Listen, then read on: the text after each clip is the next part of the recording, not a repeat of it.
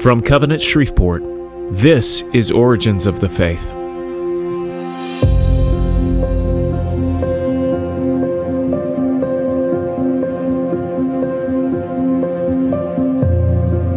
Chapter 8 Apostles to Intellectuals Interacting with Other Worldviews.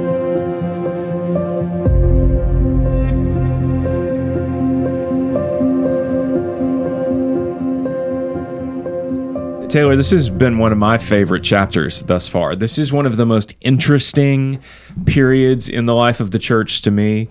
And um, I'm, I'm really looking forward to getting into this with you today. Same. Um, because it is so fascinating how um, Greek philosophy uh, starts to infiltrate the church. And, and Greek philosophy existed before the church, right? It predates even the time of Jesus. If we're talking about kind of the classical Greek philosophers, Plato, Aristotle, people like that, that, that predates the time of Jesus. But, but now we're jumping ahead like into the 100s and 200s and 300s and the teaching of these guys still resonates. And and even to today I, I mean the teaching of these classical greek philosophers still resonate um, in culture in the church outside of the church. Um, and what Shelley says is this kind of comes under this um, umbrella term of Hellenism, um, which is he calls the period of Greek culture and thinking from Aristotle until the emergence of the Romans. Um, but man, it has such a significant impact on uh, the world and the early church. And in particular, we're going to look today at a few of these um, uh, presbyters or elders um, or even bishops in some cases in the early church who want to try to integrate the teaching of Greek philosophers with the teaching of Christ. Um, and at some points that gets real murky and dubious. Um, at other points, it really seems to have sort of an evangelistic um, goal in that they are trying to, as Paul said, become all things to all people in Yeah. a way so that we might win them. Yeah. And so, um, why don't you kick us off in this chapter and give us some initial takeaways for you? Sure. So I, I also love this chapter, and I took a couple philosophy classes in uh, college. So I was I was glad to see that it was only it only seemed to be one person I think in the chapter that would that would condemn me for it, and that was Tertullian. but other other than uh, other than him, I, I seem to be on safe ground. So the way that Shelley breaks down this chapter, he outlines it with kind of a why would we do this? Why would we mix philosophy with Christianity? Isn't aren't these two things completely opposed to each other? And slowly, uh, by by using history as well as just kind of the natural flow that the different individuals took in starting these schools and handing off these schools of thought, these Christian schools of philosophical thought, he leads you to the point of going, okay, it makes total sense that you would use a scholarly, for the time, a scholarly approach to something like Christian doctrine. And he, he shows how these these folks that were attending these philosophical schools were above all else they were they were seeking truth hmm. and so when you've got highly educated thinkers christian thinkers who are able to take someone who's seeking truth and use their own language and wording and the nomenclature that they're familiar with and turn them to scripture it, it works fantastically for for the bright minds The underlying question here seems to be, though, what does it mean for Christians to be in the world but not of the world? yeah that's right And Christians had already dealt with the heresy of Gnosticism, which was a Platonic heresy, like like the the basic teaching of Gnosticism, which is that the material world is bad and the spiritual world is good. That comes pretty much directly out of the teaching of Plato.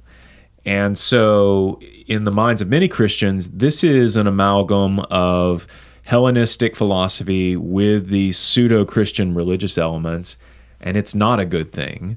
So, why would it be a good thing for us to incorporate more of this into the teaching of the church? And and you have some Christians. I mean, I guess you kind of have two groups. You have you have one group that would say, uh, no, this is what it looks like to do the work of ministry. That to be in the world means that we need to um, speak the same language as the people that we are sent to. We need to have a knowledge of how they live and how they think.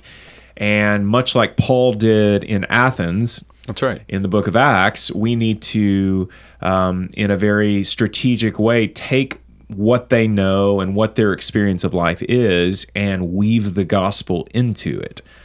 Um, Paul in the book of Acts is in Athens, and you know, uh, like very famously, he um, says to all of the learned men of Athens, you know, you have all of these gods here in the city. Like I see statues and monuments to them, and you're so like worried that you're going to miss some god you don't know about. You have statues even to unknown gods, just Right. you know, just as a grab bag, catch all. Uh, you know, hopefully that ticks all the boxes.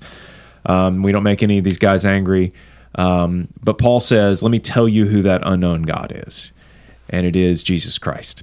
And so he's using their own structure, their own philosophy, as it were, their own religious structure to say, let me tell you who this God is you don't know. And then he weaves the gospel into it. So you've got this group that says that's what we're doing when we take Hellenistic philosophy and partner it with apostolic teaching. Yeah. You have another group that would say, no, no, no, to be in the world and not of the world means to basically remove ourselves from the world. We are, we are here physically, but we are not necessarily here like mentally or spiritually.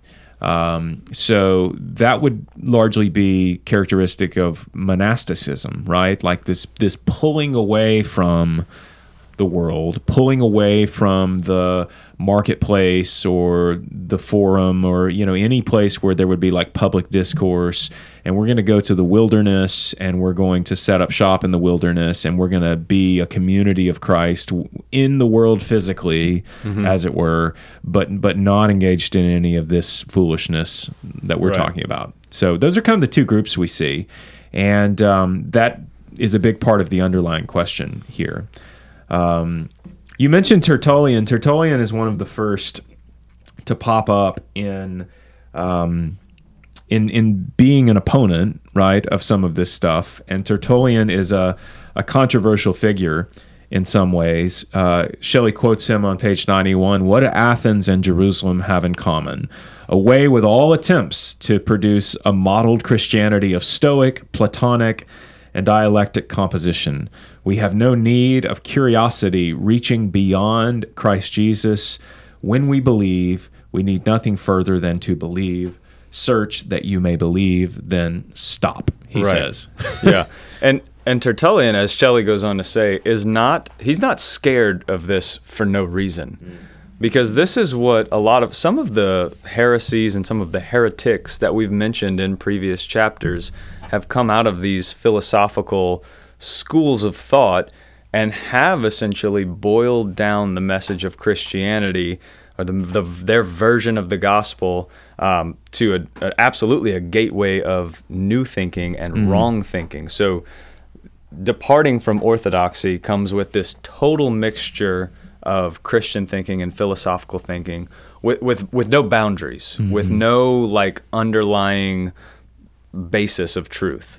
And so he's he's right to be afraid to an extent because he's seen the damage that this can do.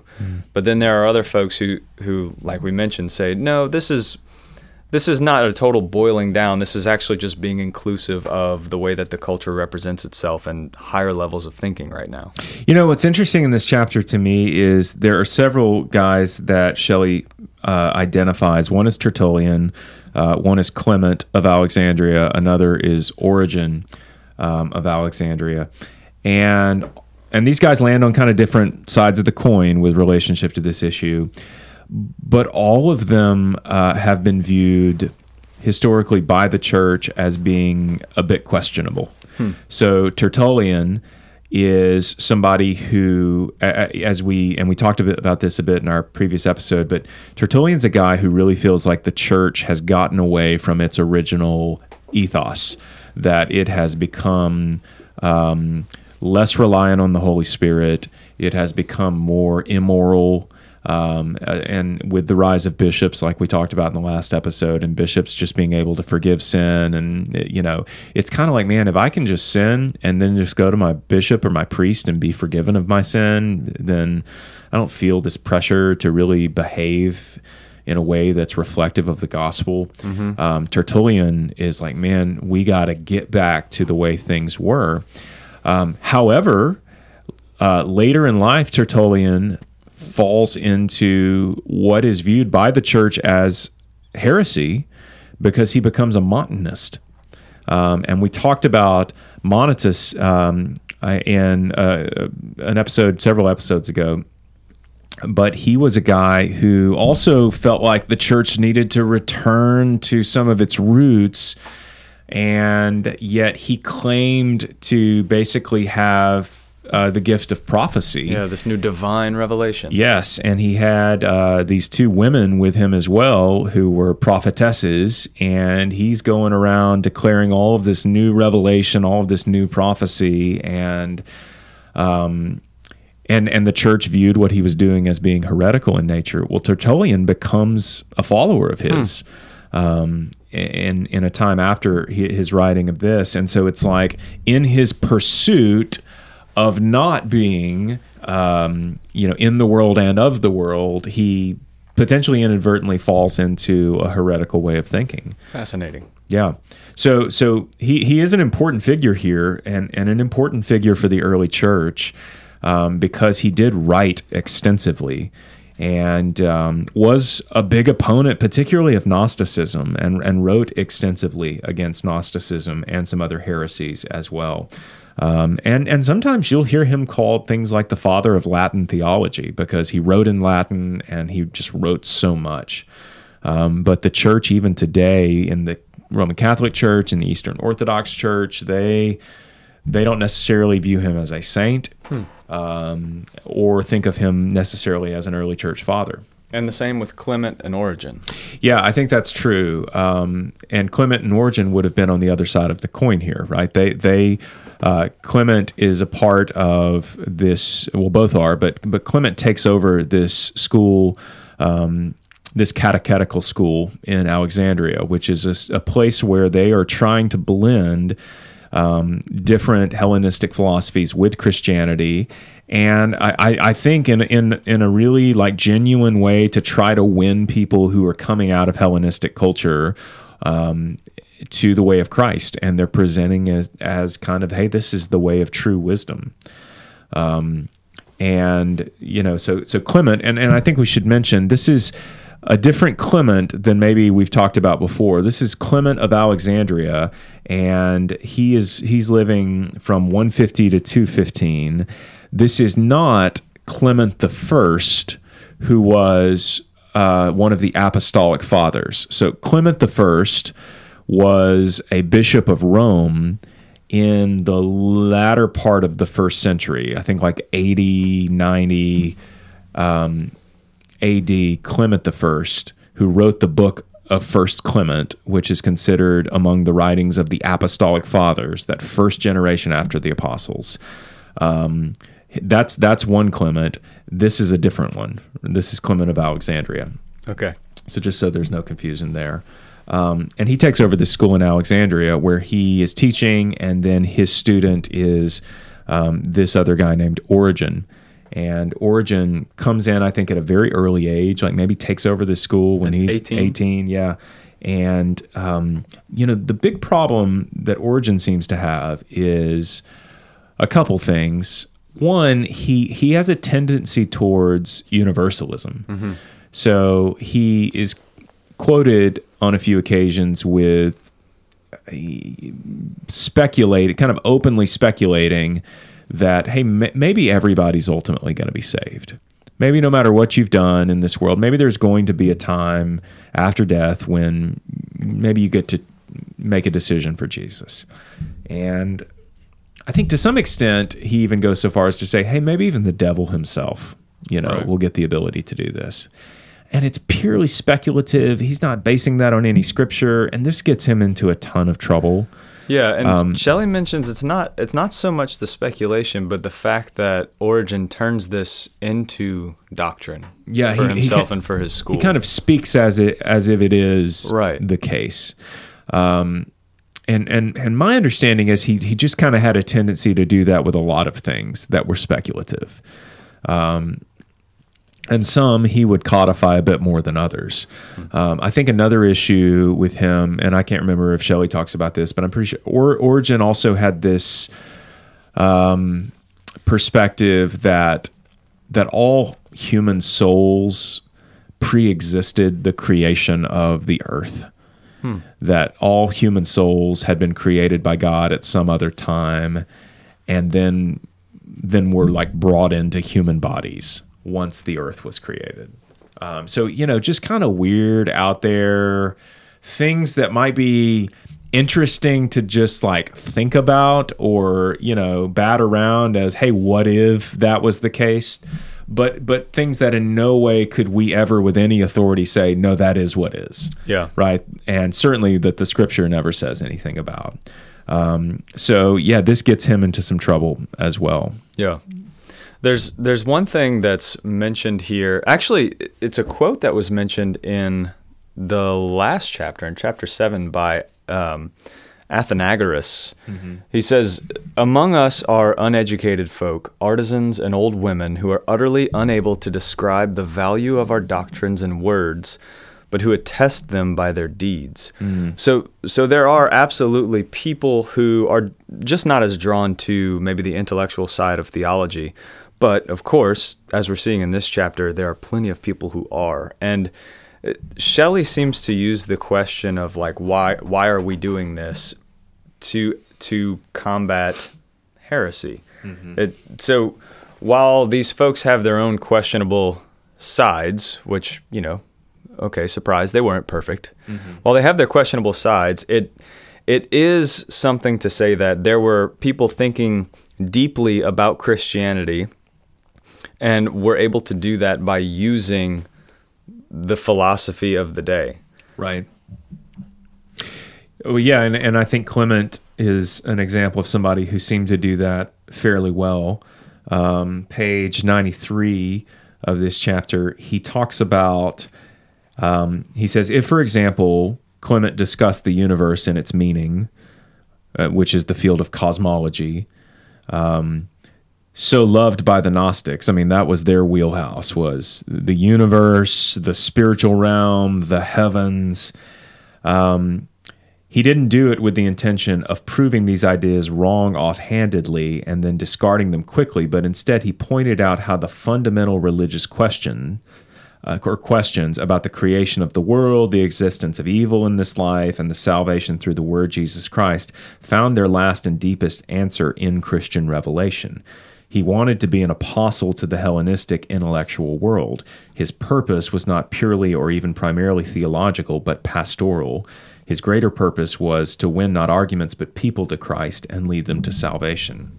Yeah, so Clement then is is using scripture against the Gnostics in a way mm-hmm. that that maybe they weren't prepared for by It's, it's very inclusive. yeah, by using a more biblical theology, what we would call a biblical theology, whereas the Gnostics may have been approaching him proof texting their points. It's not polemics, right? Like he's not he's not trying to um, beat them down. Right. Instead, he is trying to engage in um, an intellectual exchange with them. He's he's trying to en- engage in a debate with them, not so as to defeat them, but as to win them. Mm-hmm. And by by appealing to some of their own way of thinking or some of their own language, again, much like Paul did in Athens, like he's he's using he's using that tack.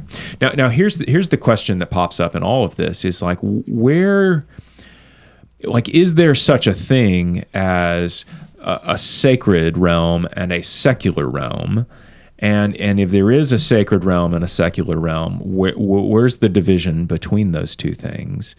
And what should Christians do with this the quote unquote secular realm, right? How like how should we respond to that? Because even in our world today, you have Christians who would say anything that is could be deemed secular in nature is something to be avoided mm-hmm. all the way around. And then you would have other Christians who would say, no, no, no, we need to use the quote unquote secular world to our advantage to do exactly what Clement is trying to do here to try to win people.